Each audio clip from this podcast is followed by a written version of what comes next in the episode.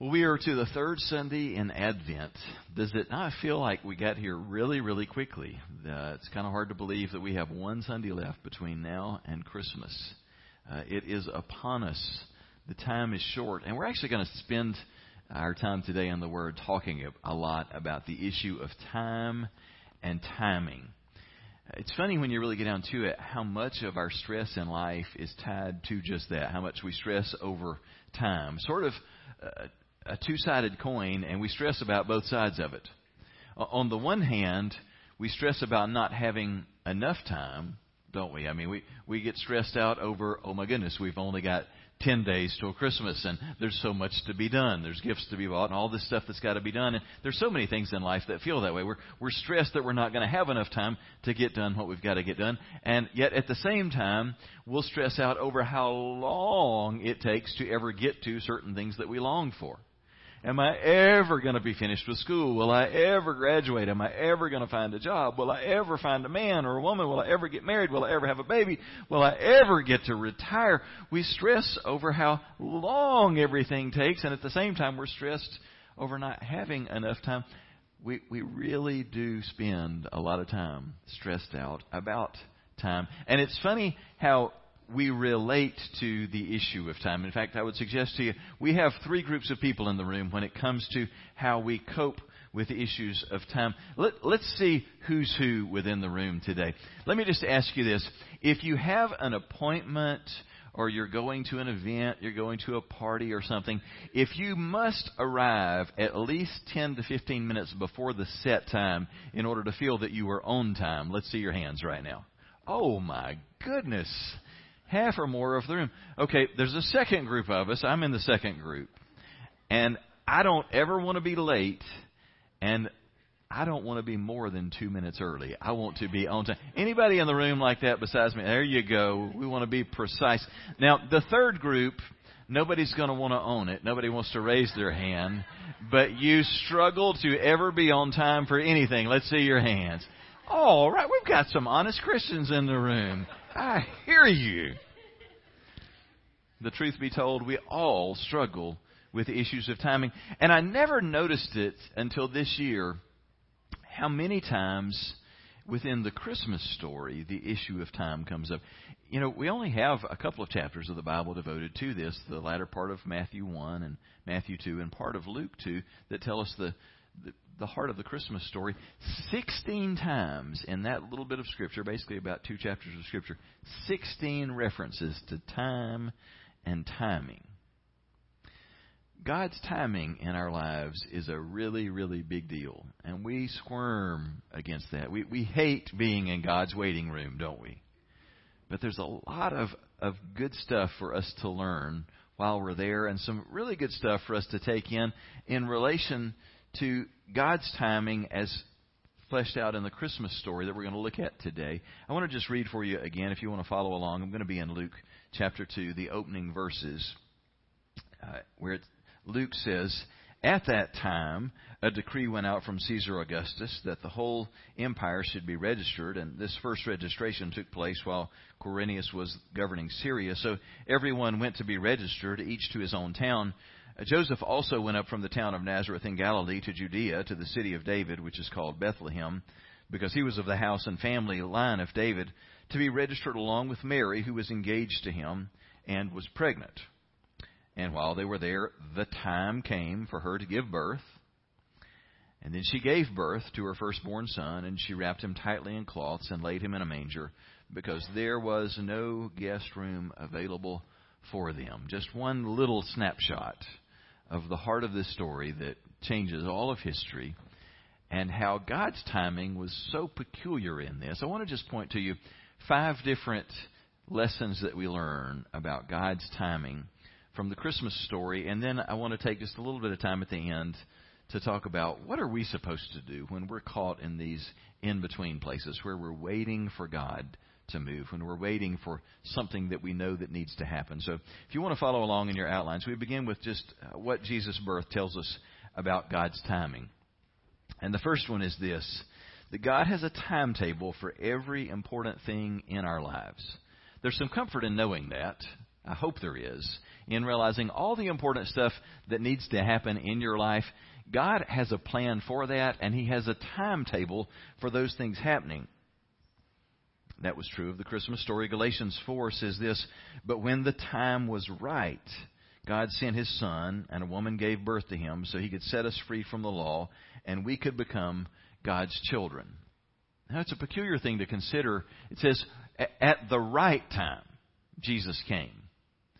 But it's sort of odd, isn't it, that He didn't come sooner or that He didn't come later?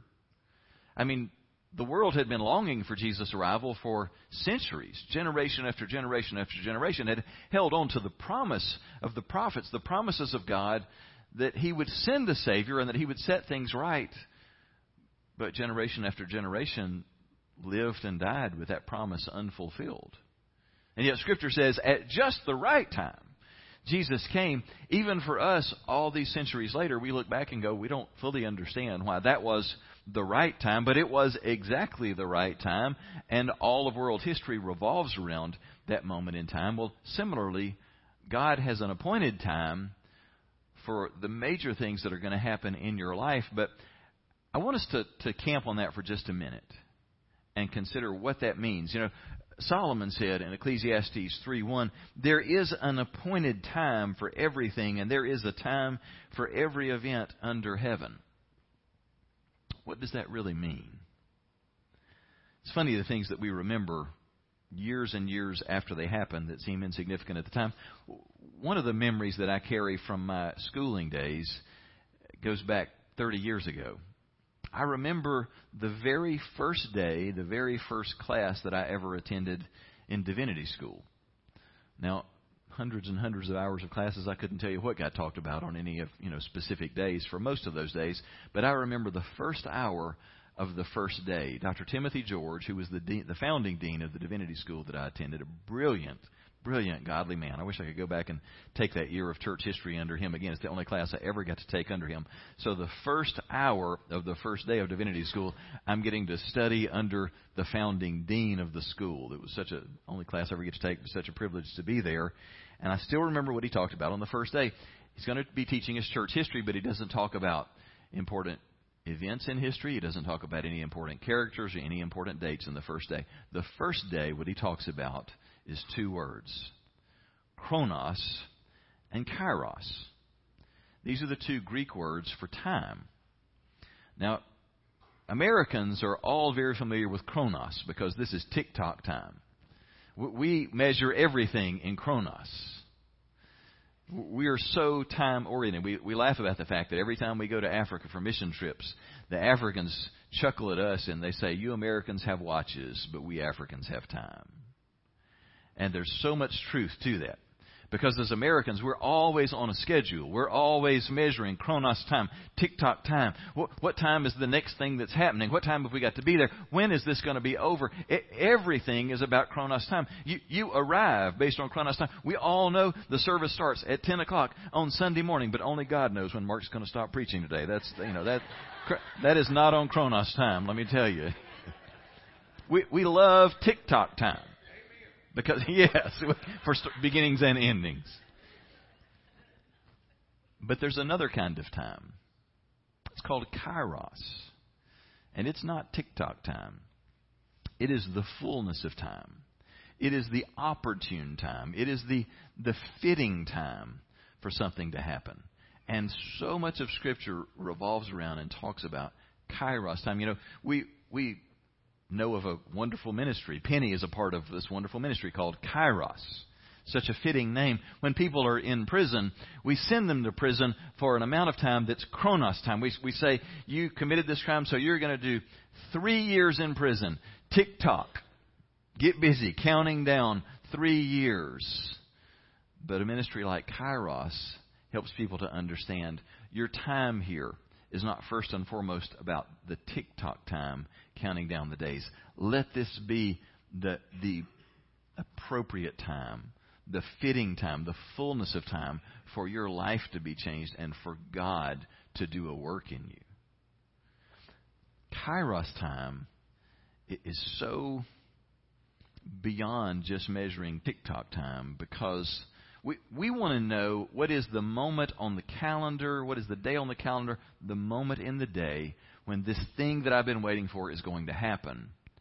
And so many times, while God has the foreknowledge of what that is for God, it's not about the day on the calendar or the moment in the day that this is supposed to happen. God is waiting for things to be right and for hearts to be ready and for people to be right. And a lot of times, our hearts and our our readiness for something will adjust the date on the calendar that something's supposed to happen. I'll give you just one of many examples that I could give you back when Jackie and I were dating, we had been dating for over a year, and I just got to that point. I knew she was the woman I wanted to spend the rest of my life with. I was convinced. I was convinced to the point I had spent a bunch of time shopping for a ring and looking at diamonds. I mean, I do my homework on stuff like this. I had spent countless hours working on this and, and got it ordered and got it in hand, and I am ready. I mean, I, I want to tell you, I, I'm one of those that's like, uh, fire, ready, set. I, I, you know, I, I'm ready to go. And so I've got the ring in hand, but the Spirit of God so clearly said to me, it's not time. Now, by my standard, by my measure, I'm like, Lord, let's let's check this again because I'm ready to go. Got the ring. I'm fired up. Got the woman. I am in love. I'm ready to do this thing. And the Spirit said, It's not time. I held that ring for months, waiting for God to say, the time is right. I don't even know what he's waiting on. I don't know what I'm waiting on. I'm not scared. I'm I am ready, but I have such a clear thing in my heart where God's going, the time isn't right. Got to the last week in July, and kind of out of nowhere, the Spirit of God so clearly said, green light. It's the fullness of time. It is the kairos of God. Go ahead. July 31st. I asked Jackie to marry me. Now, let me tell you, she looked at me for a moment like, What are you talking about? I, I don't know whether she was ready and thought the time was right, but she said yes, and three months later, we were married. But you know, from God's perspective, it wasn't that July the 31st of 2014 was the day that we needed to get engaged. I am absolutely convinced because there were both of our hearts and other people whose lives would be impacted by that, that there were a lot of things that had to be ready for the time to be right. And so, from God's perspective, there was an appointed time, and it wasn't that the time had to be 6:30 p.m. on July the 31st, 2014, but there was a right time. Does that make sense? There was a time for us to get married. That time ended up being November the 1st, but it's not that on God's calendar he was going, I've known all along that was the right day for you to get married. No, there's a bigger picture, and all of those things came together, and they happened to land on that day. Understand, God has a timetable for the key things in your life, but the issue is not for you to figure out the date so much as it, as it is to get in sync with what God is wanting to do to prepare you for that day. God does have a timetable for what matters in your life, and we can trust Him with those things. Second truth is this God usually doesn't tell us the details in advance about what it is that He's got planned in His timetable. He has a timetable, He has a master plan, and He usually does not share it in detail. I mean, think about poor Mary and Joseph. Their story is such a vivid reminder of how God gives us just just enough of His plan to keep us moving forward.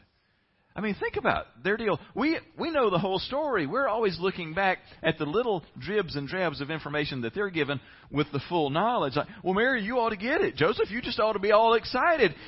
We have to force ourselves to sort of suspend our knowledge of the rest of the story and go, my goodness, what must it have been like for this woman who's probably on a teen, only a teenager at the time to be told by God through the angel Gabriel that you're about to be pregnant and no you're you're not married yet but you're about to be pre- pregnant and the Holy Spirit's going to do this thing and you're going to give birth to the Messiah the savior of the world. Now run with that well, don't you have about 150 follow up questions to that bit of information? Well, that's all you get for now. God typically is not going to give you all the details up front. And we want them. I am a detail oriented person. I want to know it all, and He's not going to give it to you. Usually not up front. He's going to give you enough information to get you moving in the, the right direction and leaning into Him, listening for the next part of the story. And instinctively, that's not how we want it to work out. That's not what we expect. Ecclesiastes 3 again, Solomon says, God has given them, talking about us, God has given them a desire to know the future. That's the truth, isn't it? He put that in every one of us. We want to know the future. He does everything, He being God, does everything just right and on time, but people can never completely understand what He's doing. Boy, that's the truth, isn't it? You look back and go, God has always been on time, though there was a bunch of times I thought he was going to be late. He just barely did it on time, but he did it right on time, and he always did it right. But we never completely understand what he's doing. And we long to know it in advance. We do some goofy things to find that out in advance, too, don't we? I mean, you ever consider the stupid stuff we'll do because we want some glimpse into the future? We'll go to idiotic palm readers and you know play around with all kinds of stuff we're never supposed to touch in an attempt want to communicate with the dead in an attempt to find out about the future. God's put a desire for us to know the future. He, he put it in us but only he knows the future so it begs the question why doesn't god go ahead and tell us that stuff in detail i mean don't you ever wonder that why didn't god just lay it out for you i'll suggest to you three reasons why i think he doesn't do it and the first is because we can't handle the truth. It, would overwhelm us, wouldn't it? I mean, when you really think about it, I'm so glad that I don't know most of the future because I spend most of my time so stressed out about the bad part of the future. I mean, there's good and bad ahead of you. And we wouldn't focus on the good, we'd stress about the bad. So he's being good to withhold the details about the future from us. Second reason I think he doesn't do it is because we try and mess with it we would try and change the future before it ever gets here. We'd be back to the future. We, we'd, we'd be like characters in that. You know, we'd want to mess with that. But I think most importantly, the third reason is because he ultimately wants us to learn to trust him. And if we just had a detailed roadmap along the way, we wouldn't feel nearly as much of a, of a need to press into God, would we? We got the map. We, we got the plan. We don't need God so much. He wants us to learn to trust Him in this. Jesus said in Acts 1 7, the disciples once again are clamoring for answers about the future. When, when are you going to establish the kingdom? When are we going to take power? When, when's this all going to happen? And to them, Jesus said, You don't get to know the time. Timing is the Father's business. That's a word for us. He's not going to give you the details in advance. Thirdly, God is never in a hurry and He's never late. He's just right on time. How many of you found that to be true in life? He is not in a hurry to make it happen, but he is on time. How does he always get that right, by the way? How is it that he is never late? I think it's because God exists not only in, in time, and he does exist with us within time, but he also exists outside of time. And this is where it gets really weird, and I won't go far down this road because we can't fully comprehend this. Einstein did help us to understand that time is not a constant. And, I mean, you know, just as a for instance, the faster you move through space, the more time is compressed and or expands. The closer you get to the speed of light, it changes drastically. God is able to do all of these things, so God has the capacity to be with us in this moment of time, but also because He exists in all times and places, He's able to be present and and see and experience the future and be present in the past, and that blows our minds to consider. The good news for us is simply this nothing's going to catch God by surprise. God's never going to go, oh my goodness, was that supposed to happen today? I totally forgot that. No, He's totally on top of it. He knows what's coming for you, and He's taking care of you. 2 Peter 3 8 says, Never forget this. With the Lord, a day is like a thousand years, and a thousand years is like a day because He's in all those places at once. That's pretty amazing. And God has the right perspective on time, and that is an eternal perspective. We, we are so bound by what we think we need right now, and God is seeing not only what we feel so urgently today, but He's seeing what we're going to need in the bigger picture, and He's committed to supplying that. But it sure doesn't change the fact that we get sick of being in the waiting room waiting for what we've been needing, does it? Now, I want to encourage you as we think about this to, to consider this that many of us come through adolescence or into adult life having a real drive and passion, a real vision for what is supposed to happen in our lives, or at least some significant piece of what God wants to do with our lives. Can you identify with what I'm talking about? That there's something that you just are so passionate about, you feel so drawn toward, and you just feel like this is supposed to be a big part of what my life is about. And one of the really challenging things that can happen in life is that thing that you feel so strongly called toward doesn't come to fruition soon. There's a dream, there's a vision that's in you, and you've been living for decades, and it still hasn't happened, and you begin to really wonder and, doubt is God ever going to bring this to pass? And that can take on all, all, kinds of forms. I mean, sometimes that's about career kind of stuff, career and calling, that type of thing. And you, you just have always known in your, your gut that God's calling you to do this kind of thing. Sometimes it's a relational deal. That you just know in the deepest part of you that you're called to be a husband, you're called to be a wife, you're called to be a parent.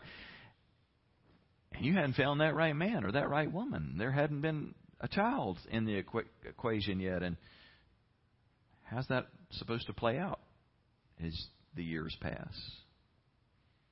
Sometimes that sense of calling is a real ministry driven thing that you know that God has a calling for your life to do something that has real kingdom value and impact on other people's lives, and yet you've never seen it fleshed out. Can you identify with what I'm talking about? I mean, I can point to any number of things in my life. I knew at a fairly young age that God was calling me to the pastorate. And as I went off to college and was training and preparing, it became abundantly clear that pastoring was a part of God's calling for my life. Not the totality of it, but it was a significant part of that. But I spent years in school and serving as the janitor of two different churches, years serving as an intern, years serving as a student pastor, knowing that I would spend the majority of my life, or, or thinking that I would, knowing that I was called to this thing of being the pastor of a church.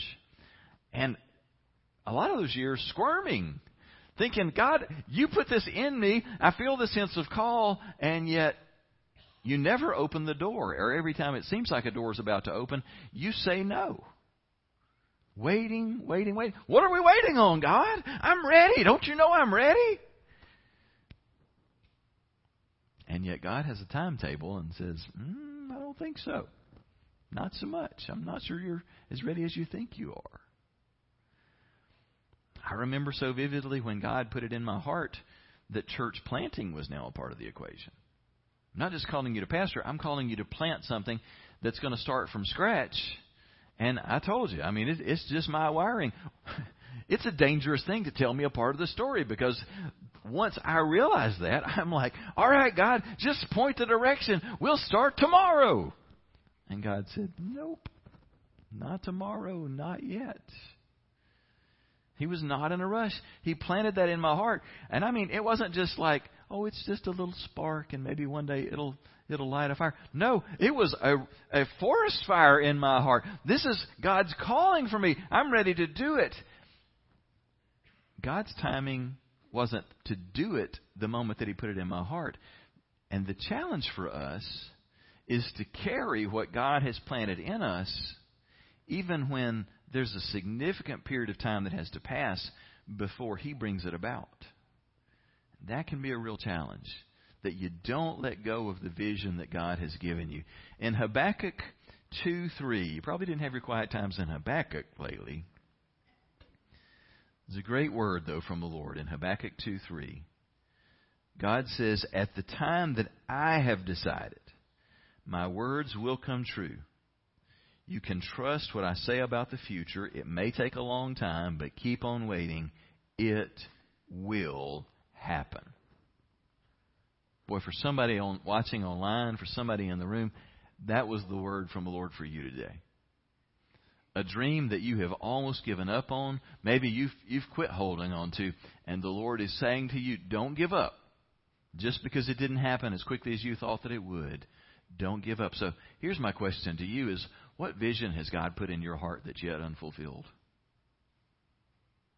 Now, be clear about this.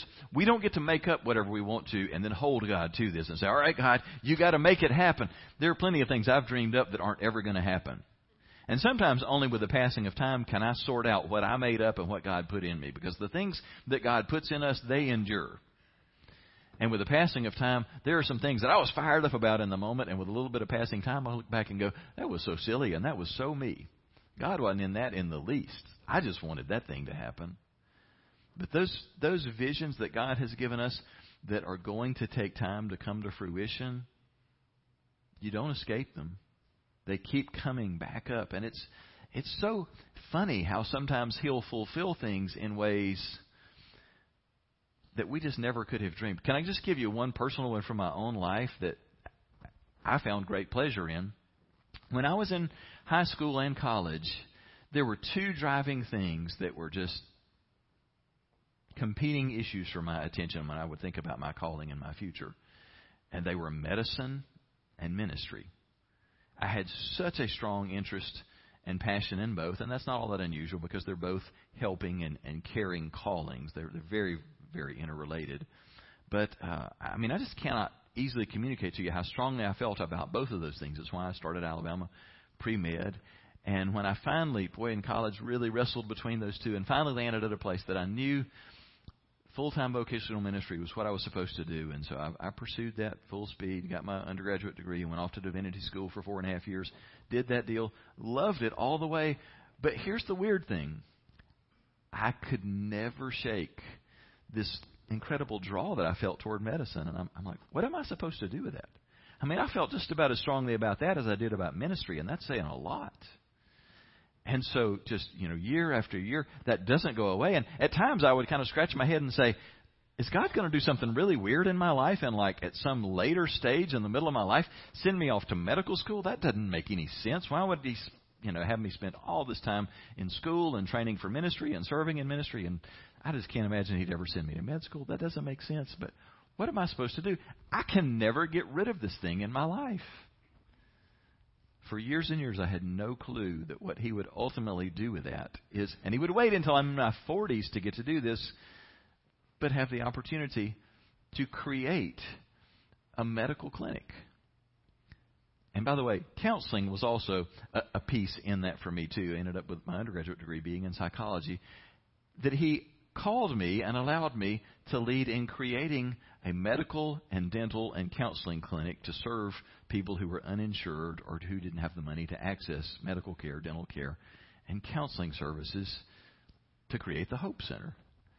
And when we did that, it wasn't like I saw in advance how God was pushing, piecing these things together. It was only when we were up and running and seeing patients every day of the week. And it's not that I'm seeing patients. I just get to go over and pray with people and talk with people who are going in to see the doctor or coming out of seeing the doctor or the counselor and having the time of my life every day that we're doing that, that I realize this was God's fulfillment of that thing that He planted in me a long time ago. It was never to be a doctor. It was to be involved in ministry, but that there would be the overlap of medicine with that. That we get to do all of these medical mission trips where we connect the gospel to medical care every day that we do ministry. And only with the passing of time do you look back and go, oh, that's how God was doing that. He was in no rush to get me there. I was going to be in my 40s before I got to do any of that. But He has a plan for fulfilling the vision that He puts in you. And it may not look like what you thought it was going to look like, but He will bring it to pass. But you're going to have to hold on to His promise. You with me on that? I know we all just had pancakes in Conecuh, so right now, if you need to reach over and punch your neighbor and say, "Wake up, we're not done." By the way, thanks to all of y'all who helped to put that on. That was wonderful. George, as always, there's no such thing as leftover sausage, is there, George? to Dave and Jackie and uh, uh, Kathy and you guys that that uh, did everything, uh, all the cooking. Thank you so much for that. Uh, the fourth one God's timing is not always convenient. How many of you know that's a fact? God's plan and timing are best and they're right, but they are not painless and convenient. You ever just think about Mary and Joseph and how many times Mary must have thought, God, I'd love to just have a little face to face conversation and tell you how lousy I think your timing is on things. I mean, seriously, if you're Mary, a young woman, I mean, who knows? Nobody knows for sure, but I imagine she's in her late teens She's this close to being married. And God steps in and goes, Now's the right time. You're going to be pregnant. Think about the culture. Think about this whole deal. I mean, if I'm married, I got to be saying, Come on, God. Could you not wait one more year? In a year, I'm going to be married. There won't be any scandal. Nobody's going to be shocked by this. It can still be your child. The Holy Spirit can still do the deal. It'll just it'll be just as real. It'll be just as you. Can't you wait one year and make my life a lot easier? I mean, think about what Mary has been through. She didn't run off to Elizabeth's house just because we need to catch up. We hadn't talked in a while. She ran to Elizabeth's house, you can bet, because she is being tormented where she is now the story of, no, Joseph and I have not had sex. God made me pregnant. Did not sell well with mama or daddy or his parents or any of the neighbors. You can bet that all 200 people who lived in Nazareth in that day said, that woman is a slut. I'm probably not supposed to say that in church. Whatever. You insert the nicer term. She is a woman of ill repute. There we go. You know they were they were trash talking her and poor Mary. She didn't ask for this. She didn't go, Oh God, I want to be the mother of your child, and I want it to be now. If God had waited one year, it would have been so much more convenient. We long for convenience, and God longs for maximum impact and maximum glory. And those two don't always line up, do they? I want God's plan to be fulfilled in my life, but I also want my life to be convenient. I want it to be comfortable. And God's after maximum impact and maximum glory for himself and what he does. And so the way he does it isn't always going to be convenient for me or for you. The fifth truth is this. At the right time, God can do anything instantly. And some of us just need to hold on to that hope. We could work 20 years to make something happen and it never get there, and then God, in one day or one moment of time, bring it to pass. I can only imagine how many questions and, and issues that Mary and Joseph had trying to figure out how this is going to work out, how this is all going to come together. I mean, think about the major obstacles that were in front of them and the things that God just had to step in and in a moment of time make right. I mean, one of the things that I have to imagine, I mean, we, we all, we sing these wonderful songs about Jesus' birth and, and about that night, and I'm not trying to mess with that. I, I love the songs and I love the, you know, the warm feeling that it gives us. But I just have a feeling that there was way more chaos and pain surrounding that moment than there was the, you know, silent night, holy night, all is calm, all is bright. I mean, we can smooth the wrinkles out of things really nicely after the fact, right? We, we'll rewrite history and make it all so sweet and nice. But real life is Bessie as all get out, isn't it? I mean, like right now, you, we look around the room and go, oh, it's just such a sweet time. We're singing carols. Everybody's in peace and unity. Yeah, but how many of you had a fight on the way to church?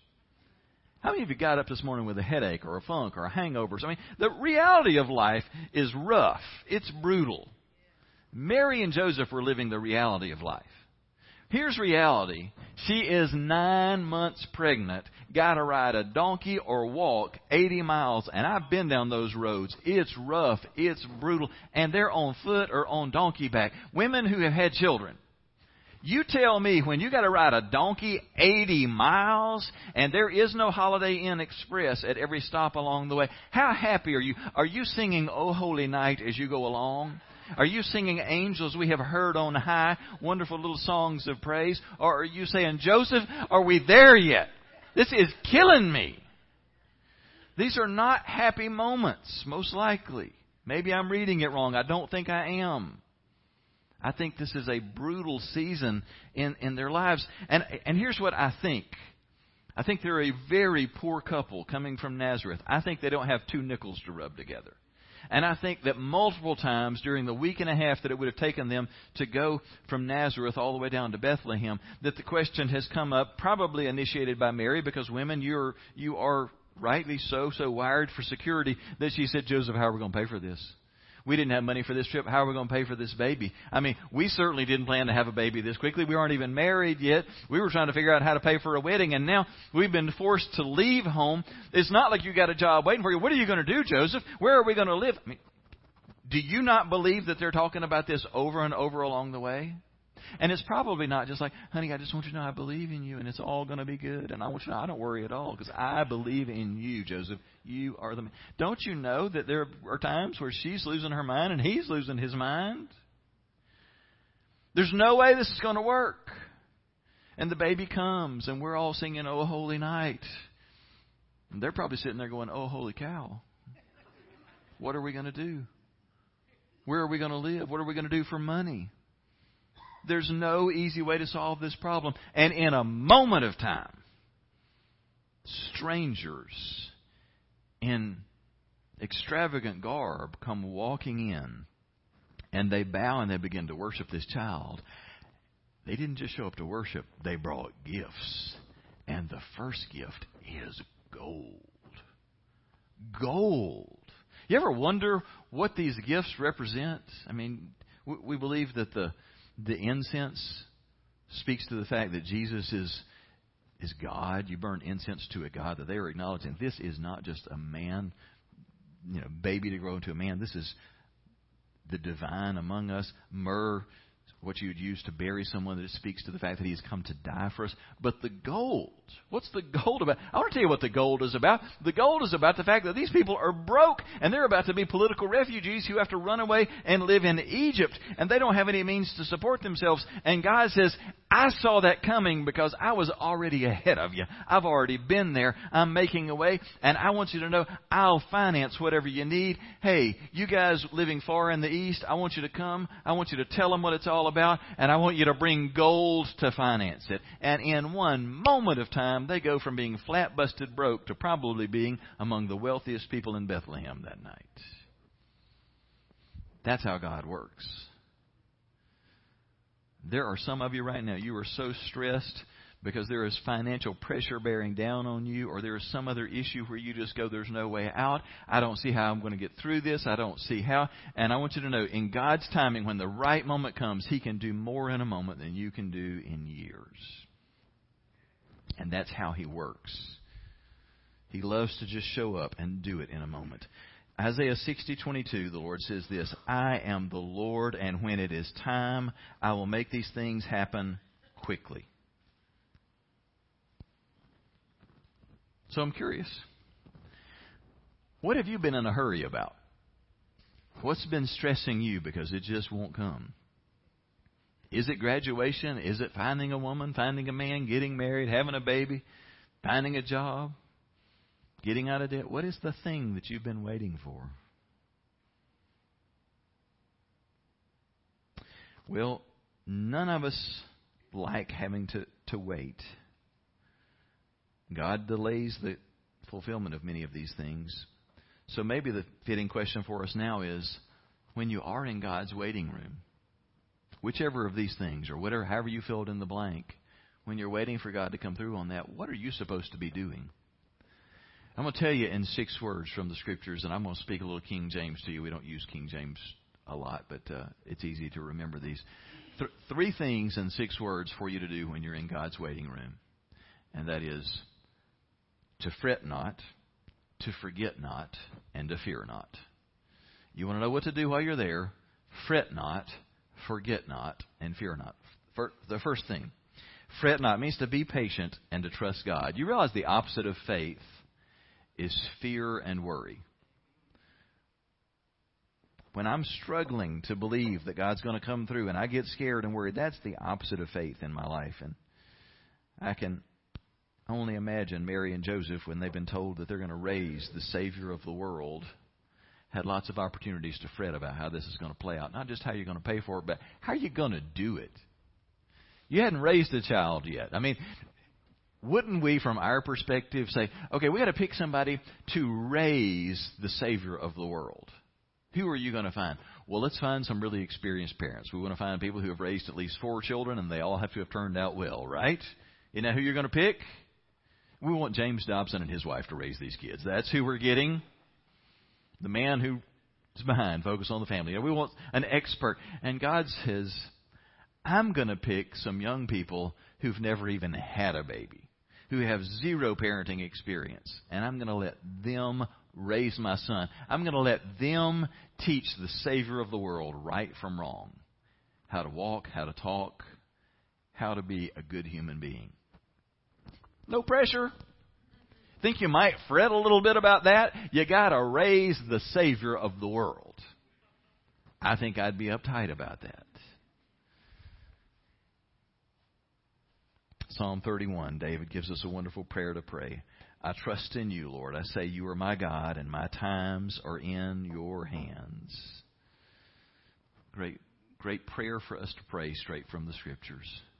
God, I don't know how you're going to make this work. I don't know when you're going to make this work. But I trust in you. You are my God, and my times are in your hands. Another great prayer from the Scriptures, Psalm 69:13 says, "But I pray to you, Lord, so when the time is right, Answer me with your wonderful love. How many of us have the courage to pray that prayer? I mean, we want to skip that phrase, don't we, when the time is right? And insert, how about today? But I pray to you, Lord, so when the time is right, answer me with your wonderful love. Pray and tell God what you need. God, I need a job. I need relief. I need financial help. But declare that you're going to you're going to wait on His timing. Now, it's been my observation, see if you agree with this or not, but it seems like most of us, we're willing to wait as long as we can, can complain while we wait. I'm relatively okay with having to wait as long as I can gripe about it. Isn't that kind of how we operate? If I'm going to have to wait, then I'm going to gripe about the situation I'm in and how God hadn't done what I need Him to do. But David reminds us in Psalm 37 that's not the appropriate posture for us. He says, Rest in the Lord and wait patiently for Him. Do not fret. There's that line. King James says, Fret not because of those who prosper in their way. Do not fret. Fret not. It surely leads to evil deeds. What's he talking about here? When he's saying, while you're waiting on God, don't fret because of those who prosper in their way. Do you know what he's telling us here? He's saying while you're in God's waiting room, you've got to be very careful to guard against something specific.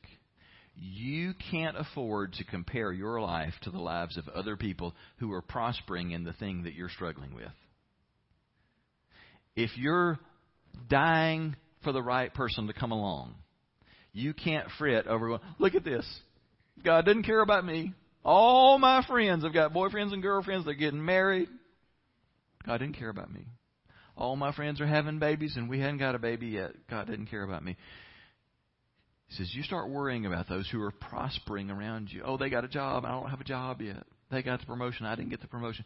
You start comparing to them, and you will fret. You will get frustrated. You will lose faith, and you'll begin to, to feel angry at God. And, and that's what he ends up saying. Don't fret because this will lead to evil deeds. What are the evil deeds? It's the junk, the stupid junk that you and I do when we get frustrated about God's timing and we go and try and manufacture our own answer. I can't find, you know, God won't bring me a woman, so I'm going to go out and find one. Yeah. How's that ever work out? We start looking in all the wrong places and doing the wrong things to manufacture our answers because we don't like God's timing. And so we jump in. He says, don't fret, don't compare, don't fret over what's good going on in other people's lives. The second instruction is to forget not.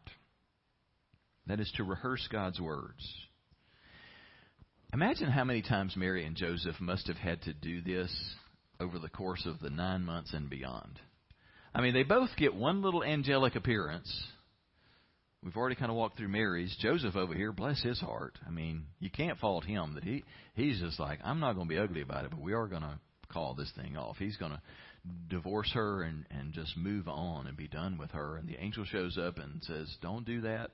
This is from the Lord. She is going to give birth to a son, and you're to name him Jesus because he's going to be the savior of the world." End of the story for today. And just just like Mary's deal. That's it. That's that's all you've got to go on. How many times do you think they had to share their stories back and forth with each other and just hang on to those promises? Because there's a thousand unanswered questions, and so they don't have the New Testament. I mean, what a gigantic advantage we have. We've got the rest of the story written out to rehearse. They've just got this, these tiny little pieces of it. How many times must Joseph have said, Mary, tell me one more time what Gabriel said to you? Just, just tell me word for word what he said. We need the anchor of God's Word. We need to hold on to that. We need to rehearse it every single day. You'll need it in your life. Every day you may not realize that you need it. But there are going to be some key days that you don't see coming. You're going to desperately need God's Word in your life, and it's only going to be there if every day you've spent time reading, studying, and rehearsing what God says. James 1:25 says this, "But the truly happy people, everybody wants to sign up for that, right? I want to be counted among the truly happy people, are those who carefully study God's perfect law, that is his word, that makes people free and they continue to study it." They do not forget what they've heard, but they obey what God's teaching says. Those who do, this will be made happy. You see the phrase in there. They do not forget. Don't neglect it. Don't forget it. So we've got to read it. We've got to study it. We've got to commit it to memory. I'm not saying this for guilt's sake, but when's the last time you, you committed to memory a verse of Scripture? Are you still actively doing the discipline of not just reading it, but committing to memory pieces of God's Word so that you can call back on it. Because, I mean, some of the things that we've talked about today are verses that are worth committing to memory. So we just go back and are, are praying that back to God or remembering it in, in moments of crisis.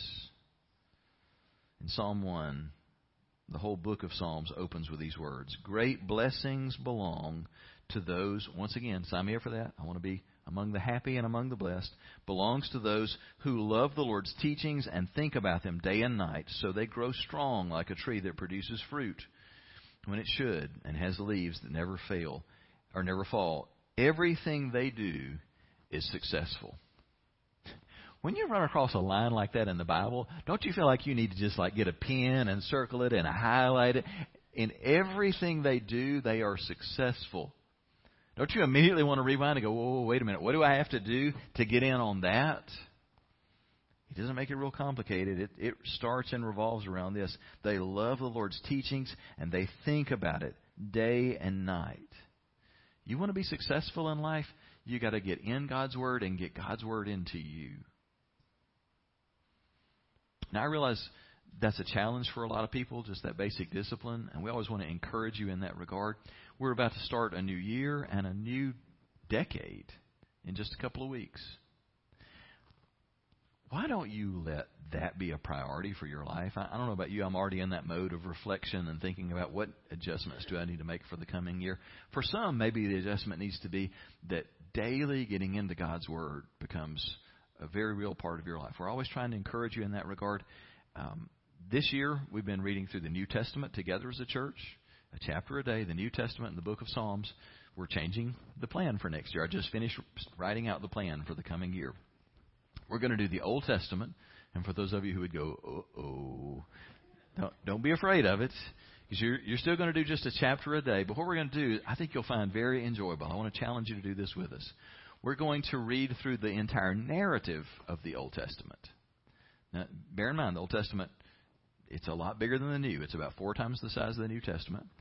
There's a big chunk of it that's the narrative. It tells the story of, of the historical events. Then there's a, a second section that is the wisdom books. And we're going to read through two of the wisdom books. We're going to do all of Proverbs and Ecclesiastes.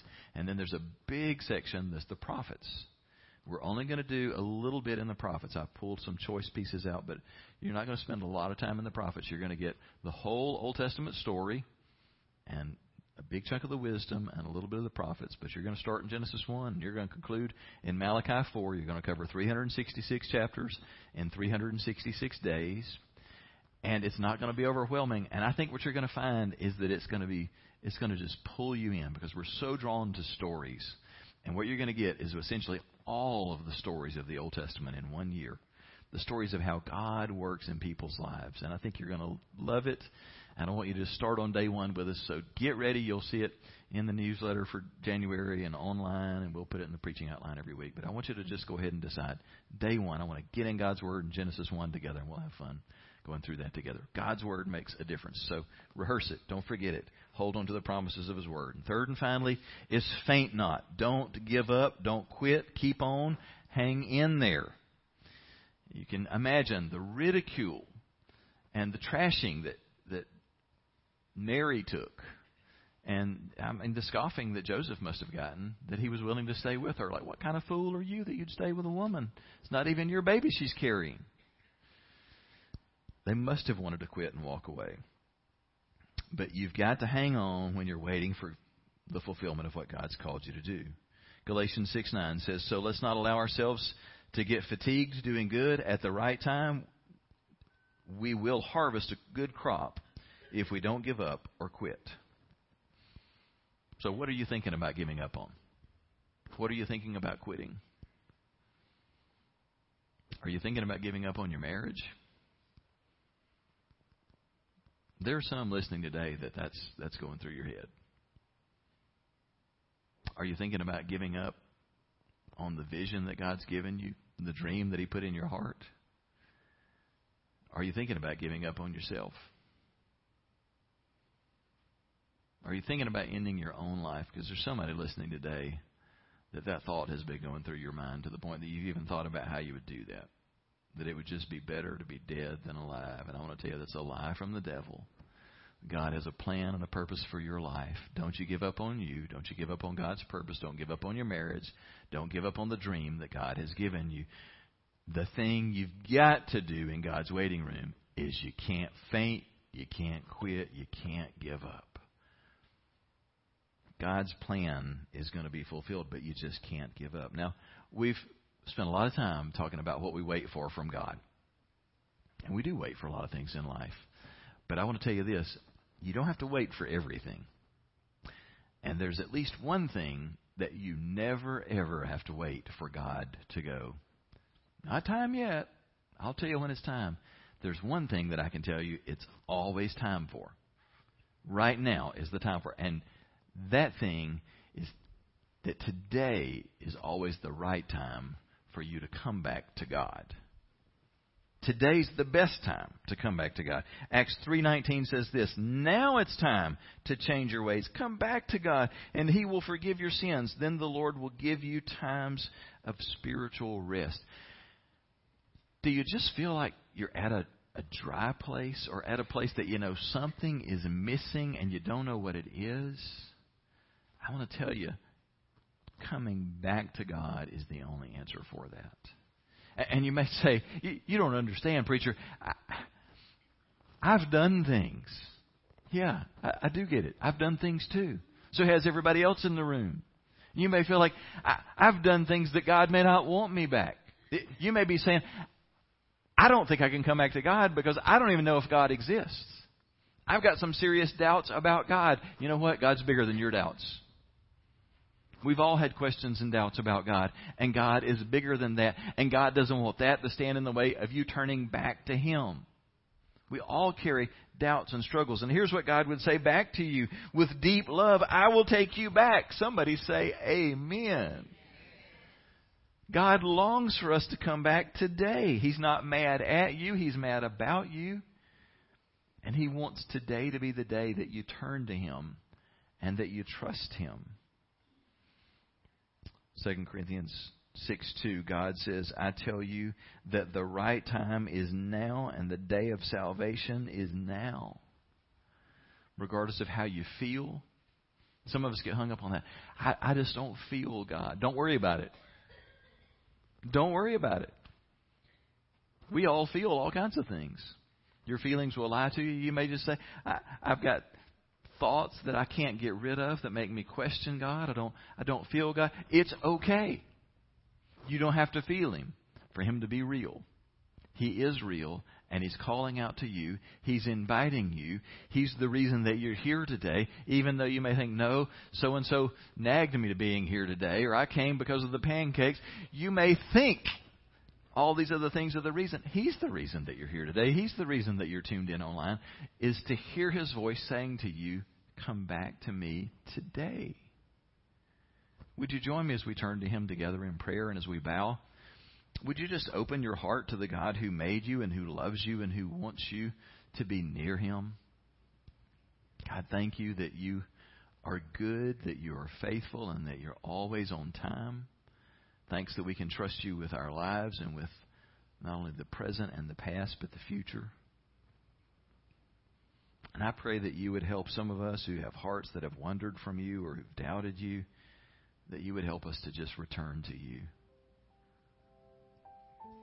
If that's where you are, you don't need to take some class or prep for this moment.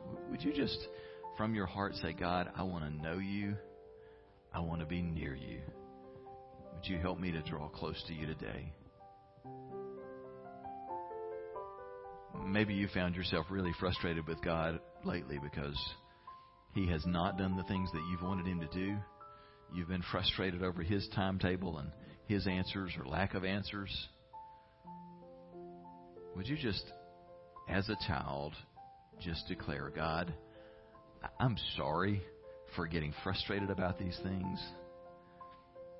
And I just choose to trust you.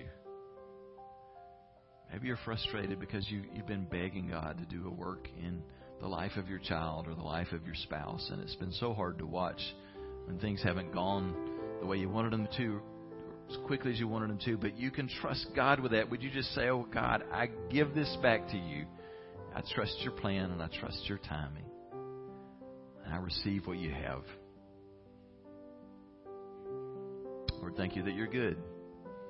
Have your way in us, we pray in Jesus' matchless name.